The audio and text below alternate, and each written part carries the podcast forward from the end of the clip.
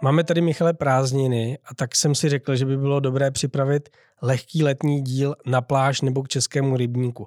V posledních týdnech se objevilo několik témat, které volají po komentáři. Jsem pro, Aleši. Tak dnes několik zajímavostí ze stavebnictví k bazénu na mořskou pláž nebo k tomu zmiňovanému rybníku. Já jsem Aleš Rod. A já Michal Jelovecký. A toto je podcast ekonomických staveb. Michale, začnu hned z ostra. Stavbaři v Česku loni dokončili nejvíce bytů od roku 2007. V meziročním srovnání počet dostavěných bytů stoupl o 14% na 39 398 jednotek. Mám to takhle přesně. Nejvíce se podle statistik nepřekvapivě stavělo ve Středočeském kraji a v Praze. Naopak nejméně bytů bylo dokončeno v Karlovarském kraji. A statistiky pokračují. Více než polovina dokončených bytů v České republice v loňském roce připadla na rodinné domy. Bavíme se teda o bytových jednotkách, v podstatě míst k bydlení, ne o bytech v paneláku. Více než a od boomu v 70. letech nebylo dokončeno více než 20 tisíc bytů. To znamená, opravdu těch bezmála 40 tisíc je vysoké číslo. Počet zahájených staveb bytů v České republice se loni proti předchozímu roku snížil o 2700 bytových jednotek. I tak je to ale 42 242 bytů, které jsou momentálně zahájené. Jak tato čísla čtete, Michale? Co bude dál a co to bude znamenat pro trh s bydlením? Tak ta čísla mě, Aleši, vůbec nepřekvapují, protože náš obor samozřejmě průběžně sleduju. Když člověk tu práci, kterou dělá, tak ho zároveň baví, tak začne sledovat různé statistiky a to sledování se stane někdy tak trošku úchylkou. Ale abych byl konkrétní, vy to znáte? Znám to, no. Není to žádná novinka a v minulém díle jsme se o tom, myslím, docela podrobně pobavili. Od roku 2016 jsme sledovali raketový nárůst poptávky po bydlení. A jak jsme si tu minule říkali, tak navíc vlastně tam přišlo několik boostrů, velmi to ovocnil COVID. Vzniklo spousta více či méně úspěšných developerských firem a s nimi různých projektů a také stavebních firem na rodinné domy. V letech 2019, 2020, 2021 se velmi mohutně prodávalo, velmi nadstandardně, úplně mimo statistiky. Ale nicméně díky tomu, že náš obor je takový trošku parní válec, tak a všechno tam trochu trvá, nic nejde úplně rychle. Třeba máme tady nějaké zkušenosti a příhody s řešením územního rozhodnutí. Někteří naši manažeři projektu si myslím, že už by dneska mohli napsat na toto téma jako knihu, v podstatě trailer. Tak některé ty projekty zbrzdily nejdřív COVID, pak přišla nedostatek materiálu kvůli válce na Ukrajině a tak se vlastně některé ty domy až třeba z roku toho 2019 a 2020 dostavovaly v podstatě až v minulém roce. A proto je vlastně toto číslo tak vysoké. K tomu bych, Aleši, dodal, my už víme, že to číslo bude velmi vysoké i za rok 2023. A ještě za rok 2024 bude nadstandardní. Nicméně rok 2025, na to už se mě, Aleši, neptejte, protože to už bych vysloveně hádal. Většinu zákazníků, kterým budeme stavět vlastně v tom roce 2025 a dál, tak my je vlastně ještě dneska neznáme. O tom, co se vlastně bude stavět v tom roce 2025, tak rozhodnou až ty letošní prodeje. Což se bavíme hodně o těch rodinných domech, že jo? Je to tak. Ale já si myslím, že v těch bytech to je velmi podobné. Já jsem dobře odbočka, dneska velmi rychlá. Mám kamaráda, který vlastně je takový středně velký, ředitel středně velkého developera tady v Praze a vlastně když se s ním teďka viděl někde na nějakým pivu, tak vysloveně říkal, že oni vlastně mají ten trend současný stejný. To znamená, v podstatě od loňského roku téměř neprodávají, přibrzdili vlastně projekty, ale k tomu mají vlastně na těch skladech velké množství bytů, které jako dostavují, předávají a tak dál. Dá se vlastně říci, že ten letošní a příští rok bude jak pro developery bytového typu, tak pro nás domy takovým čištěním skladů. Dodělají a skladují se ty projekty, zpracuje se zbytek té masy z covidu, která, jak jsem říkal, to bylo úplně na standardní číslo, prostě úplně mimo všechny prostě jakoby, jak se říká, vidličky. No a ten trh se tím výrazně sklidní a pročistí a to si myslím, že bude dobře. Jako, takže my to vlastně jako nevnímáme zatím úplně negativně. Hmm. Tam je třeba si uvědomit, jak jsme to už tady párkrát otevírali, že jedna věc jsou byty, které se dostavují, a druhá věc jsou ty, které se rozestavují a třetí jsou potom ty povolení nebo ty žádosti o to povolení, u kterých je ten výhled velmi nejistý, protože když se podíváme na to, jak dlouho trvají ty řízení, tak vy vlastně vůbec nevíte, do jaké doby budete stavět, a jestli budete stavět do boomu, nebo budete stavět do covidu, nebo budete stavět do války.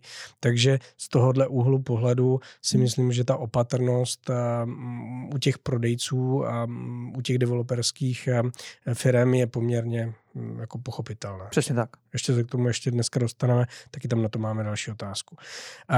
Ale teďka k hypotékám, protože další v médiích omílané téma jsou hypotéky a my jsme na tohle téma dostali po minulých dílech několik dotazů, ale podle statistik i podle zpráv to vypadá, že hypoteční trh mírně ožívá, bez ohledu na to, že sazby zatím dolů nejdou a část lidí zřejmě usoudila, že hypotéku už nemá smysl odkládat. Jak to vidíte? No, vidím to, že ten trh skutečně ožil, že to je pravda, to, co se píše, my to taky vidíme. Ten počet poskytnutých hypoték v květnu poskočil skutečně velmi pěkně nahoru. Navíc v tomto měsíci Česká národní banka, abych tak řekl, vypnula tu povinnost dodržovat ten ukazatel DSTI, což je trošku polská cesta, ale myslím, že to je velmi dobré řešení. V Polsku ta národní banka taky hned nezapnula hypotéky všem, ale zaměřila se hlavně na ty mladé bonitní klienty, kteří mají před sebou mnoho let splácení. A v tomto měsíci vlastně odstartoval program 2% garantovaných sazeb u hypoték pro mladé na pořízení prvního bydlení. Když si poslechnete vlastně důkladně tu dlouhou větu, kterou jsem teď řekl, tak v ní najdete, jak poměrně úzká skupina klientů to je. Ono se to mnoho lidí jako neuvědomuje. Já, když jsem to někde psal, tak se mi hnedka vrátil, no jo, to jim zase poletí inflace jako nahoru, ale ono nepoletí. Ono to je fakt velmi úzká skupina. Když jako kdo třeba opravdu potřebuje si to třeba nakreslit, tak si to nakreslete. Ono vám z toho vyleze, že ta skupina je opravdu velmi úzká a zároveň je velmi bonitní. A to se vlastně, myslím si, děje trošku teďka v Čechách. Takže Poláci tím způsobem eliminovali ty bohaté spekulanty, kteří by vlastně v podstatě znovu dojeli ty finance, ti, kteří to nepotřebují. A vlastně velmi podobný krok si myslím udělala ČNB, že mírně otevřela takovéto stavidlo pro některé, kteří si chtějí pořídit to vlastní bydlení, což je podle mého názoru a vzhledem k té inflaci, znovu se k tomu vracím, velmi dobře. Navíc to hodnotím kladně i z toho hlediska psychologického. Pokud vlastně někdo v posledních letech vydělával nižší 100 000 a pak si přišel pro hypotéku na dům 3+1, tak bylo něco špatně v tom, že ji vlastně nedostal. A to se tímto vyřešilo. Já si myslím, že to je jako velmi dobrý krok. A co bude dál, Michale?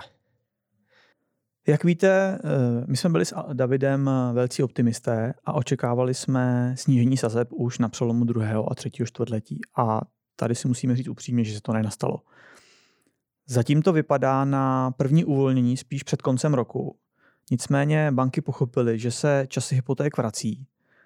A tady si dovolím dneska už druhou odbočku. Banky v loňském roce z důvodu úspor a špatných výhledů redukovaly svá hypoteční oddělení.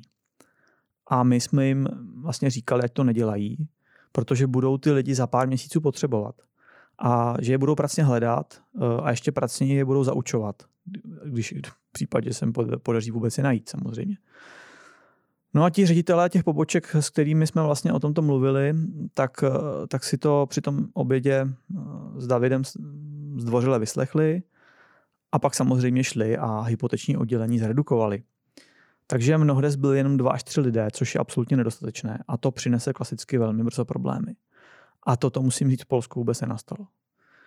Já mám poměrně detailní informace z několika velkých bank a oni zase samozřejmě mají informace od těch svých kolegů z jiných bank. Těch dobrých velkých bank je zhruba v Polsku 23, kde má smysl šít hypotéky. A ve většině těchto bank sice spadly prémie hypotečních oddělení, ale v podstatě se téměř nepropouštělo. A ten důvod byl jasný, protože komunikace ze strany vlády, polské vlády, vlastně od loňského léta byla směrem k developerům a tím pádem sekundárně i k těm bankám, že vlastně vláda říkala, že pomůže, vyřeší to a pomůže rychle. No ale to už bych se vlastně Aleši opakoval. My jsme na to měli speciál, tuším v lednu, na to, co se v Polsku vlastně všechno nachystalo a změnilo. Takže jenom krátce. V listopadu vlastně přišla první informace o změně výpočtu té hypoteční splátky. Došlo k přeorientování se výpočtu hypoteční splátky z toho ukazatele Vybor na Viron. A vlastně k tomu pak několik dalších programů, kdo by chtěl, tak si to dohledá v tom lednovém dílu. No abych se vrátil vlastně na kole a zpátky té otázce, Aleši, tak banky pochopily, že se vlastně vrací čas boju o klienta. Protože poslední rok vlastně válčili jenom díky té 5% bankovní výjimce. A pro naše posluchače už 5% bankovní výjimka je terminus technicus, ale možná bychom to měli vysvětlit pro ty, kteří nás neposlouchají tak často. Co to je 5% výjimka? Tato výjimka vlastně dává možnost každé bance, je to výjimka od České národní banky, u 5% objemu úvěru ohnout vlastně pravidla a nedržet ty povinnosti, které jí ukládá Česká národní banka. A právě vlastně tato výjimka, to bylo to jediné, co měly banky poslední rok k dispozici. V bankách tak vlastně byly a ještě dneska jsou v podstatě pořadníky a čekalo se vlastně, až se na vás dostane řada. No a teď ty banky už vidí potenciál v tom, aby si vlastně ořezali marže a urvali si na tom trhu toho klienta. S tím, že možná na něm teď 2 roky vydělají méně, ale v budoucnu se jim to rozhodně vyplatí. A jak víme, hypotéka je velmi, velmi dlouhodobý úvěr, takže ty banky už vlastně začaly jednat. Zvlášť když si potom spolu s hypotékou vezmou od klienta všechny ostatní finanční produkty. Další, co mě v poslední době zaujalo, byla informace o tom, že pozemky pro stavbu domů seženete s nás a levněji. Vyšlo tam hned několik článků a některé z nich měli spíš senzačnější nadpisy než obsah, ale přesto se pojďme na téma pozemky a jejich dostupnost zeptat Michala. Tak jak je to? Je to pravda? Je to pravda, Aleši, a jako je to pro mě vlastně taky překvapivé. Ta korekce je sice drobná, skoro bych řekl kosmetická. My vidíme u nákupu z poslední doby cenový pokles okolo 5%. Jinak já bych vlastně k tomu řekl, že mi velmi často ten proces toho nákupu je dlouhodobý a stává se nám, že se nám třeba u jednoho klienta nepodaří, ale po čase se nám jiný klient, protože pozemku je málo, vlastně vrátí s pozemkem tím samým. Mm-hmm. A vlastně teď se nastalo to, že vlastně my, když si pak tyto pozemky spárujeme, tak zjistíme, že ta cena se kosmeticky mírně změnila.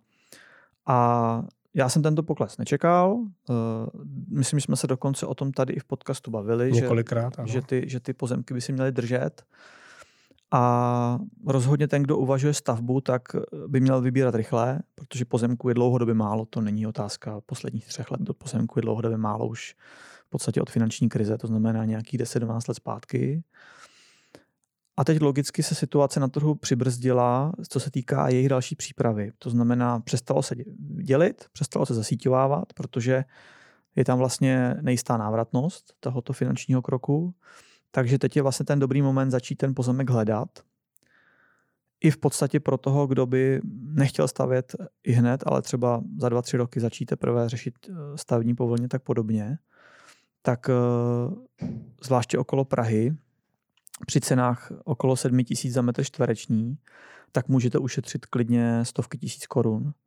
Každopádně vzhledem k výše uvedenému se nedá očekávat, že by ten pokles pokračoval. Velká výhoda toho pozemku je, že ten prodávající, pokud nespěchá, tak ho klidně drží roky. Já mám známý, který fakt jako drží pozemky roky a v podstatě ještě pořád říkají, že jsou levné a že prodávat nechtějí. Ten pozemek nechátrá jako třeba dům. Prostě se nechá ležet ladem, majitel si počká, pokud nepotřebuje peníze, tak ta jeho doba přijde a až se vlastně ty ceny vrátí k růstu, tak ten pozemek vrátí v podstatě na trh k prodeji. A že se jakoby vrátí, tak to bych predikoval. To vlastně predikuje ve svých prognozách pro ty další roky Česká národní banka, já bych to predikoval taky. Já jsem někde viděl statistiku, že ten počet těch spících pozemků je hodně velký stále a že ten, kdo teďka prodává s korekcí, tak buď prodává, protože potřebuje cashflow na nějaké jiné investice nebo spotřebu, a nebo prodává, protože nevydrží díl čekat, kupoval na vrchu bubliny, klasicky investorský, myslel si, že už všechno jenom poroste do nebe, a teď prostě panikaří a minimalizují ztrátu. Pár takových prodejů jsme taky zachytili. Ta první skupina bude jako větší výrazně a ono je to dané tím, že oni skutečně mohou být zapákovaní nějakým způsobem a vlastně ono při 5% ceně slevě, teda vlastně za post, která jako teďka tam je, jak já říkám, tak v podstatě to je kosmetika a při té ceně pozemku, když to spočítáte, tak to jakoby vás jako až tak nebolí a velmi pravděpodobně, protože to je proces. Jako, jo, u nás to územní rozhodnutí a všechno okolo, prostě to trvá. Tak tím, že to je opravdu proces na roky, tak velmi pravděpodobně bych si troufnul říct, že většina těch kupovala někde před rokem 20 nebo možná nejpozději roku 20. To jsem chtěl říct. A to, že dneska je to 5% korekce meziroční, je vůbec nebolí. Protože oni původně vůbec nepočítali s tím, že se k těmhle cenám mohou dostat. Já nepředpokládám, že ten počet lidí, kteří koupili minulý rok a teďka panikaří a snaží se to prodat jako s černou nulou v podstatě nebo s červenou nulou, takže bude větší než... A je tam samozřejmě ten vliv toho růstu ceny těch vstupů je tam jako relativně minimální. Tam oni tam toho na tom pozemku za stolik nedělají. Tak jestli kopali nějaký vlastně jakoby přípojky a podobně, tak možná je ten bagar o něco dražší, asi je. Možná ty dráty a ty trubky taky o něco, ale zrovna tyto dvě položky jako nevyrostly tak jakoby výrazně jako jiné položky, co jsou v domě, takže já si myslím, že to fakt moc nebolí. A vidíte prodeje rozestavených staveb? Setkáváte se s tím ještě? Velmi, velmi málo, jako vlastně já si to docela sleduji, ale v podstatě, a budeme se o tom ještě dneska bavit, máme tam tu otázku z podobného jakoby směru, ale ono zatím ještě furt není tak zlé. No. Když si se bavíme o pozemcích, tak bych hned navázal dalším žavým tématem, a to je rodinné domy a nákupy rodinných domů. Protože jeden z těch článků, a objevilo se to potom i v debatě na sociálních sítích, zmiňoval, že Češi přestávají stavět i kupovat rodinné domy. Nemají na to peníze, banky jim nepůjčí, takže se přeorientovávají preferenčně k jiným způsobům bydlení. Co vy na to, Michale? No to se zase vracíme zpátky k těm prvním minutám dnešního podcastu, jmenovitě k spackanému zákonu, který prosadila Česká národní banka pod vedením pana Rusnoka. A já připomenu, že je tím nejhorším způsobem, tedy jako přílepek pandemického zákona, bez řádné debaty ve sněmovně. Tady si vlastně dovolím odbočku, třetí dneska. Když se pan Rusnok stal guvernérem České národní banky, tak jsme se potkali s Davidem na poradě u nás ve firmě. A David tehdy říkal, že to je velký průšvih. A já jsem tehdy pana Rusnoka znal v podstatě hlavně z médií jako solidního rétora. On samozřejmě za sebou nějakou kariéru politickou už v podstatě v té době měl, dá se říct, politickou. Ale přišlo mi vždycky, že tak nějak ví, o čem mluví, protože jako solidní rétor to uměl vždycky dobře zabalit. A David, když jsem mu tehdy říkal, že si jako myslím, že to nebude tak špatné, tak se jenom usmál a říkal, no však uvidíš. No a dnes už to vidíme všichni. Zákon zastavil vlastně přístup k vlastnímu bydlení relativně majetným lidem, což vůbec nedává logiku. Po roce se samozřejmě ukázalo, jak je to paskvil. A Česká národní banka před pár týdny vlastně už vypnula tu první jeho část, protože už to bylo neudržitelné. Takže vypnula ten ukazatel DSTI. Pokud si můžu zavěštit, já si myslím, že další úpravy máme vlastně za dveřma a vypínání a změny toho zákona prostě přijdou v řádu měsíců už právě proto, že neprošel tím legislativním procesem. Já si nemyslím, že naši poslanci jsou nějaký hvězdy a je úplně jedno, jestli se bavíme o těch, kteří vlastně schválili tento zákon, nebo o těch současných. Ale globálně vždycky ta debata velmi často vede k tomu, že ten zákon, který vlastně jedna strana navrhne a je trochu slepá a má klapky na očích, tak vlastně ta druhá strana, která v tom není jako zainteresovaná, a řekněme si upřímně, jako pan Rusnok, když prosazoval ten zákon, tak to byla jeho svatá válka, prostě ten jako šel přes mrtvoly. Tak vlastně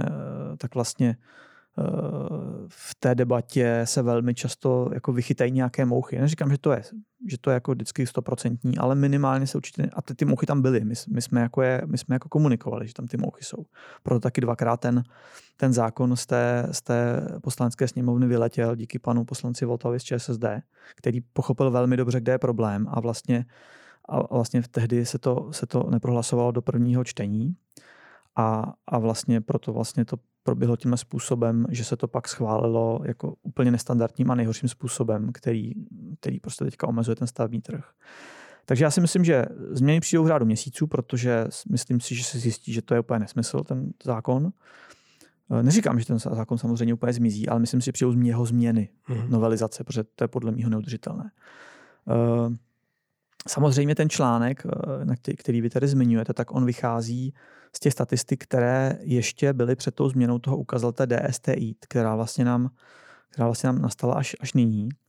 Prakticky od prvního dne, kdy byla ta změna schválena toho ukazatele DSTI, tak nám vyskočily vlastně naše schůzky. To je jeden z údajů, který my sledujeme v podstatě na týdenní bázi a velmi podrobně a opravdu máme grafy 20 let zpátky. A... Ono to vycházelo na začátek června, takže to i statisticky budete hezky podchycovat. Že? Je to tak, no.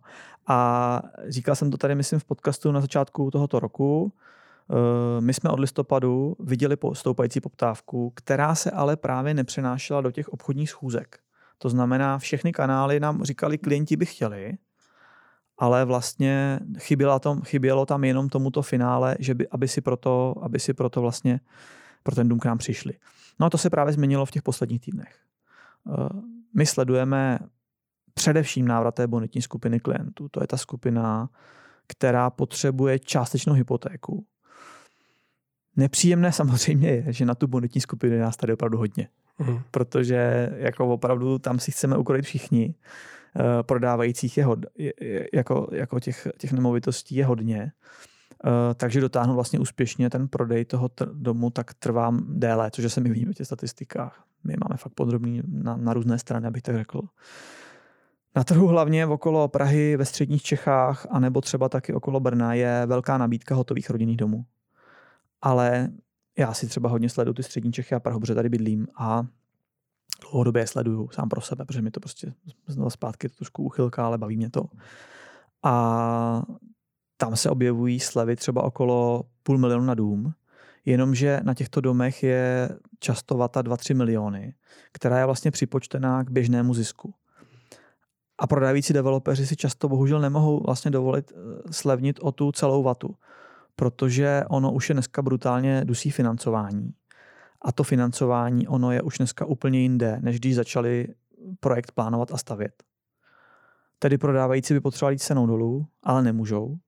A proti tomu firmy jako my, jako ekonomické stavby a podobně, tak nabízíme vlastně výměrou obdobný dům vlastně ve stejném regionu za výrazně nižší cenu. Takže myslím si, že to bude jako velmi zajímavé. A jsem vlastně zvědavý, jestli oni budou schopní jít s tou cenou dolů, ale dostaneme se k tomu asi ještě dneska. Proč asi ne? No to asi pak hraje roli i to, že když kupujete hotový dům, tak ho prostě kupujete tak, jak leží v lokalitě, která je, a když přijdete s penězi v peněžence nebo v kapse, tak si můžete ten dům vybrat a vybrat si i tu lokalitu, že? Takže jako ten, kdo má dneska cash... A skoro už si vybrat cenu. Ano, a skoro si vybrat cenu. A zde mi, Michale, skvěle nahrál, protože při debatě o tom, jak některé developery dusí financování, jsem narazil na další titulek z novin a taky je to pro nás není nové téma, i mimo podcast si o tom hodně píšeme a to je titulek Pohroma pro realitní trh, refinancovat se budou bondy za desítky miliard, navíc za drahé peníze. Já vás zase nesklamu, já jsem to samozřejmě četl. Nejen protože jsme si to řekli, že si to dáme do té otázky, ale četl jsem to samozřejmě už dříve. Já jsem pak vlastně šel, k tomu se objevil krátký podcast, velmi dobrý, kde pan Topinka z advokátní kanceláře Havel a partners tu situaci velmi dobře rozebral. Líbí se mi na tom, že to není žádný vyfabulovaný text vlastně z pera nějakého novináře, který hledá nějakou senzaci, ale naopak je to v podstatě velmi dobře vysvětlená detailní analýza opřená o data. No a ta data říkají, že máme před sebou velmi velké refinancování, které může způsobit na nemovitostním trhu opravdu velké turbulence. A to je vlastně trošku se odbíháme k té předchozí otázce. Celkem se musí refinancovat 68 dluhopisových emisí, které se týkají nemovitostního trhu. K tomu samozřejmě ještě velká porce dluhopisových emisí, které se nemovitostního trhu netýkají a které budou také vysávat peníze. A to refinancování vlastně bude probíhat v druhé polovině letošního roku a především v tom roku příštím. A asi se shodneme na tom, že to ještě pořád budou ty peníze velmi drahé. A vůbec mi nedává smysl půjčovat takto rizikovým způsobem peníze, když vám spousta bank nabídne bezpečný produkt, kde dostanete 6%. A pokud máte objem peněz v řádu milionů, tak vlastně velmi často si s tou bankou dohodnete ty procenta ještě i na vyšší úrovni. Takže já upřímně řečeno čekám v podstatě Armagedon. Dostávají se ke mně insider informace vlastně z našeho oboru a ty informace jsou čím dál víc děsivé. Spousta developerů, kteří tvrdili, a to i mezi sebou, nejen navenek třeba novinářům, že mají dostatek volných peněz, tak se ukazuje, že to byly fabulace. Takoví developeři se vlastně nyní snaží na trhu sehnat nějaké nové peníze. Mhm. Takže já bych teď nedal ani korunu do financování jakéhokoliv developerského projektu a potvrdují mi to vlastně i další investoři, s kterými se potkávám. A zároveň to slyším i od zkušených stavitelů, že oni velmi často nejdou stavět žádné nové projekty developerů. Mě se vlastně na to taky před časem někdo ptal na sociálních sítích a já jsem mu vlastně říkal, že jakoby ta situace není vůbec dobrá. A on se vlastně ptal, co ty stavitelé budou dělat. A já říkám, že oni opravdu regulárně fakt čekají. Prostě oni nejdou stavět žádné nové projekty. Jeden takový stavitel mi před pár dny řekl, nejdu do projektu, když tam nevidím peníze. Takže jsem teď nějaké projekty raději odmítl, protože jsem měl pocit, že ten investor ty peníze reálně vůbec nemá. A tak radši v podstatě jemu podobní a on čekají, jestli nebude třeba převzetí nějaký menší projekt v problémech, kde ho převezmou celý, sami to vlastně zainvestují a dostaví. Máme podle mého názoru před sebou velmi náročné časy. Často nastane souběh problémů splatit ty dluhopisy a bankovní financování. A asi víme, která strana v případě tohoto souběhu tak vždycky tahá za ten kratší konec. Jak jste říkal o tom, že si člověk kupující rodinu s penězmi v kapse může určit cenu, tak dneska to bude tak, že si investor bude moci určit zhodnocení dluhopisů, když bude ochoten koupit, ale asi bychom každému poradili, ať dobře zváží a tu korunu v ruce radši dvakrát otočí, protože ten počet lidí, kteří se na tom spálili, už teď je docela velký a může být. Je na to úplně jednoduchý způsob, který teďka funguje, jaký se o něm píše, to znamená, dají se vyjednat dneska velmi dobré termíňáky na půl roku, na rok a ty peníze si zamknout. To znamená, vy máte velmi dobré zhodnocení a vlastně je to de facto takový dluhopis, že z toho nemůžete vystoupit dřív, protože by vás to stálo hodně peněz a to vás odradí. Takže pokud máte volné peníze, běžte do své banky nebo do nějaké banky u vás ve městě a uložte peníze na termínovaný účet na půl roku, na rok. Máte jistotu, že v případě, že začne Česká národní banka snižovat sazby, tak se vám ta sazba udrží. Máte jistotu, kolik za to dostanete a máte jistotu, že o ty peníze nepřijdete. A když vás budou svrbět ruce, tak si to rozmyslíte. Je to tak. Takový, jako když si někdo nastaví na telefonu zámek, aby ho to nepustilo na Facebook nebo na další žrout času, tak tady je to v podstatě, prostě. Kdo používáte Revolut, tak v Revolutu vlastně funkce trezor, tak když jako člověk ví, že jako utrácí, tak si to zamkne do trezoru na týden, na měsíc a ví, že to neutratí. Přesně tak. Mám tady otázku týkající se těch, kteří nekoupili. Zase další článek. Meziroční nárůst nájemného v Praze poskočil o 16,7%. No, tady já cítím velký zadosti učení, Aleši. Když jsme se, myslím si, v loni v této době bavili při tom zastavení toho nemovitostního trhu, že spadly ty prodeje, tak jsme ze všech stran slyšeli a velmi často jsme o tom tady mluvili, že přijdou ty velké pády cen nemovitostí, že developeři a stavební... Nemovitosti za půlku. Že developeři a stavební firmy si sníží marže a budou prodávat nové projekty se slevou 20-30%. A když jsem na toto reagoval s tím, že to není možné, protože prostě jako ta ekonomika výpočtu, kolik to bude stát, plus nějaká marže, jako jednoduchá, tak jsem dostával zpětnou vazbu, že to říkám jenom proto, že jsem taky jeden ze stavitelů. Naštěstí se aspoň někdy mě někdo zastal na sociálních sítích z mých kolegů z oboru a přidal se s tím, že je to v podstatě je to matematika a že prostě nikdo nebude prodávat se ztrátou a stavět se ztrátou. Sekundárně jsme pak upozorňovali na to, že se ten problém blíží a že hlavně mladí, když si nebudou mít možnost koupit vlastní nemovitost a budou zamčení v té skleněné kleci drahého nájmu bez té možnosti volby jako bydlet podle toho, jak chtějí, takže z toho jako nebudou šťastní. No a rok se sešel s rokem a vidíme, jak nájmy krásně vyletěly nahoru, krásně v uvozovkách samozřejmě. A to uvedené procento vlastně já můžu potvrdit ze své zkušenosti, když mojí dceři vlastně vyrostl nájem tady v Praze meziročního zhruba 20%. Hmm. No, mám tady ještě dvě témata. První je v celku ožehavé, respektive zbuduje to velké vášně. Já jsem to zaznamenal na Twitteru a i nad pivem v hospodě, kde se někteří lidé vztekali, jak si to ti developeři vůbec jako dovolují, že konzervují stavby nebo masivně ty stavby momentálně nezahojují, když je špatná ekonomika, byty jsou drahé, je inflace, lidé potřebují levnější byty. Pár takových názorových výměn mám i za sebou. A jak se na to díváte vy? Co takovým lidem říct? No to je téma, které jsme tu probírali před časem. Nicméně můžeme ho trochu oživit. Nebudu se ani tak pouštět do toho, že každý má právo nakládat se svým majetkem podle svého uvážení a svědomí. I když se nám čím dál více různé levicové skupiny snaží vysvětlit, že to tak není. Oživím ho tím, co jsme si řekli před chvílí. Čeká nás v následujících měsících splacení 68 dluhopisových emisí ve finančním objemu přes 37 miliard. A jsou tu projekty, a já je znám, které sice tvrdí, že zmrazili výstavbu, ale realita je, že prostavěli peníze z dluhopisů mnohem dříve, než čekali. A vlastně je to z důvodu vysokých cen vstupů, s kterými na začátku logicky vůbec nepočítali. No a banky jim nyní odmítají půjčit. A to já mimo jiné vím zase z těch bank. A tito developeři vlastně vědí, že jakmile přijde den splatnosti dluhopisů, a ten velmi často statisticky vlastně přijde příští rok na jaře, tak to bude konec jejich hry. Takže někteří teďka zoufale běhají po trhu, aby někomu ten svůj projekt prodali, jenže bohužel ten vlak už jel, jak jsem slyšel od jednoho velmi zkušeného hráče, který se zabývá restrukturalizacemi a nákupami firm a projektů vlastně v problémech. A ten v jednom z podcastů řekl, že cena, kterou dnes chtějí developeři v nesnázích prodat, tak to prostě byla loňská cena.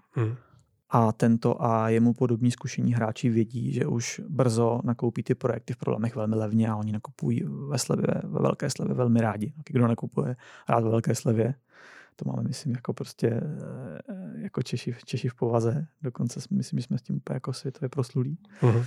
Takže bych to uzavřel, že to, že je projekt zmrazen, tak znamená velmi často, že dobělo financování. A vlastně není za co dál pokračovat. Přesně tak. Je to problém, protože lidé se na to často dívají formou nějakých zafixovaných hypotečních sazeb, které si můžete zafixovat na 10 let, nebo teda na 10 let. Často ti lidé to mají dlouhodobě zafixované, ale u toho komerčního financování to úplně takhle snadno nechodí a právě proto i ty firmy vydávají ty dluhopisy a v těch objemech, ve kterých ty úvěrové prostředky jsou, tak tam každý procentní bod je sice kravensky znát a ať se ti lidé podívají na tu trajektorii úroku na komerčních úvěrech, uvidí, že tam opravdu to řadu těch developerů jako brutálně doběhlo. Je to tak. No a ještě na úplně poslední věc, vaše oblíbené téma. Nechci vás v létě rozpalovat do běla, ale obce a města se chystají na masivní výstavbu vlastních bytů. Budou je pronajímat výhodněji. Takže moje otázka je, najdou obce a města konečně recept na levnější materiál nebo levnější práci? Tady vás, Aleši, asi překvapím. Já jsem se vlastně v této otázce trochu posunul. Toto téma mne vlastně už vůbec nerozpale do běla. Já se nad tím naopak usmívám, My jsme tomu taky věnovali náš podcast. Dneska to je takový vůbec, v každé druhé otázce se odvoláme na to, že jsme se o tom někdy bavili. Ten vývoj tam je a je prostě dobré občas vlastně nastavit to zrcadlo tomu, co jsme tady říkali a případně přiznat, že jsme se třeba netrefili. Tak jsme to dneska udělali dvakrát. Už je to, myslím, 47. díl, dokonce. Takže už jsme opravdu hodně těch věcí. 50 za dveřma. Takže já odhaduju, že jsme se o tom bavili někde před 2 rokama a za ty 2 roky se ukázalo přesně to, co jsme tam, jestli si dobře pamatuju, říkali. Města, přestože mají možnost stavět rychle, mají pozemky, to je vlastně ten point, byl o tom, my máme ty pozemky, tak navíc si určitě umí rychle vyřešit územní rozhodnutí. Já jsem jako naprostý realista a když prostě Franta Přikpepovi do vedlejší kanceláře a řekne, hele, to územko potřebujeme prostě za týden, tak ho za týden budou mít jako. A je úplně jedno, že normálně běžný developer v tom městě čeká rok, jako prostě to je, to tak prostě jako je a tak prostě to je život. Tak stále nestaví. Jakmile narazím na nějaký vlastně článek a občas se to stane s nějakým úředníkem o tom, že se nějaké město chystá stavět, tak jsou tam jakoby společné prvky, takové ty společné floskule. Většinou je tam krásná studie, tak to se vždycky podívám, zalahodí to mému oku, prostě protože ten obor mám rád. Říkám si, tady se ten architekt pěkně vyřádil, schábe za to hezký balík peněz. No a pak přichází další oblíbená floskule a tam je, už za 2 roky začneme. No jenomže my jsme už ty první floskule slyšeli před 2 rokama, kdy oni tvrdili, že už jako je to v běhu a už chystají. No nic se nestalo, že jo. Města nestaví rychleji než developeři, prostě nestaví, přestože by podle mého názoru mohli. A pokud někdy začnou stavět, tak si troufám říct, že vlastně umažeme, abych tak řekl, další tu floskuli. A to je, že se nebude stavět levněji než developeři. Protože my to zatím vlastně dneska ověřit nemůžeme, protože ta města nestaví vůbec. Ale podle mého názoru, jakmile začnou, tak to ukážeme, protože to je to, co si spousta těch lidí neuvědomuje. Dneska, když děláte ten projekt, tak vám k tomu navaří x vlastně, řekl bych, takových přílepků, balíčků, co po vás chtějí, abyste s tím developerským projektem udělal. Zasíťovat, silnice, já nevím, mateřská školka, cokoliv. Jo, vymýšlím trošku, ale ty podmínky jsou různý, ale vždycky tam něco jako je. To město po vás vždycky něco vyžaduje, nová čistička. A představa, že město bude stavět levnějc a nepostaví čističku, když tam bude mít 200 bytů, tak prostě ta čistička tam bude potřeba. Musíte jenom zaplatit a zase se to promítne do každého metru čtverečního toho bytu. Takže myslím si, že se ukáže, já věřím tomu, že oni nějaké ty projekty jakoby vystartujou, ukáže se, že rozdíl v ceně není tak velký, ukáže se, že v podstatě budou stavět normálním tempu, jako stavíme všichni. A pak teprve vypukne to nejhorší, co já se bojím, a to jsme tady mluvili, to znamená všechny ty možný korupční způsoby, situace nastanou a přesně to dopadne tím způsobem, že ten, kdo to bude mít na tom městě na starosti, tak se bude mít velmi dobře. A pak skončí ve vězení. No to právě je ten problém, že asi ne. Protože prostě u nás jako úředníci ve vězení nekončí a to je prostě podle mýho názoru. Jestliže tu máme služební zákon, tak by ruku v ruce s tím mělo jít to vězení. A já už, ale teď se pustím na tenkou jakoby čáru a já jako se přes ní nechci dostat, protože tak máme končit pozitivně. Takže ukončíme to v tuto chvíli. Počkáme si na to, jestli města a obce najdou tu cestu na levnější materiál, levnější práci a až konečně začnou stavět, tak si to na referenčních projektech zkontrolujeme. No. Tak.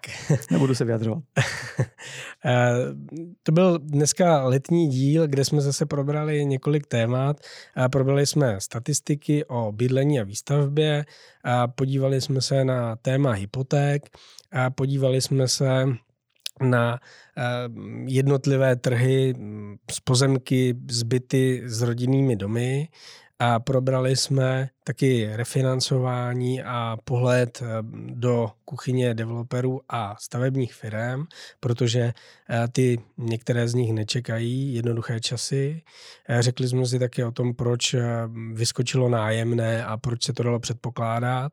No a nakonec jsme se pousmáli nad už několik let opakovanými sliby, že obce a města už začnou stavět a budou stavět levnější byty, které budou levněji pronajímat. A zapomněl jsem na něco? Ne, bylo to perfektní. Tak výborně. My se těšíme s váma na další díl, který bude o pohledu do budoucnosti a konkrétně do budoucnosti bydlení v následujících 10 letích. S Davidem už jsme si k tomu vyměnili pár myšlenek a myslím si, že vás to bude hodně bavit. Zůstaňte s námi ve spojení skrz e-mail podcast@ekonomickestavby.cz anebo prostřednictvím sociálních sítí a užívejte si krásné léto. Díky. Hezké léto.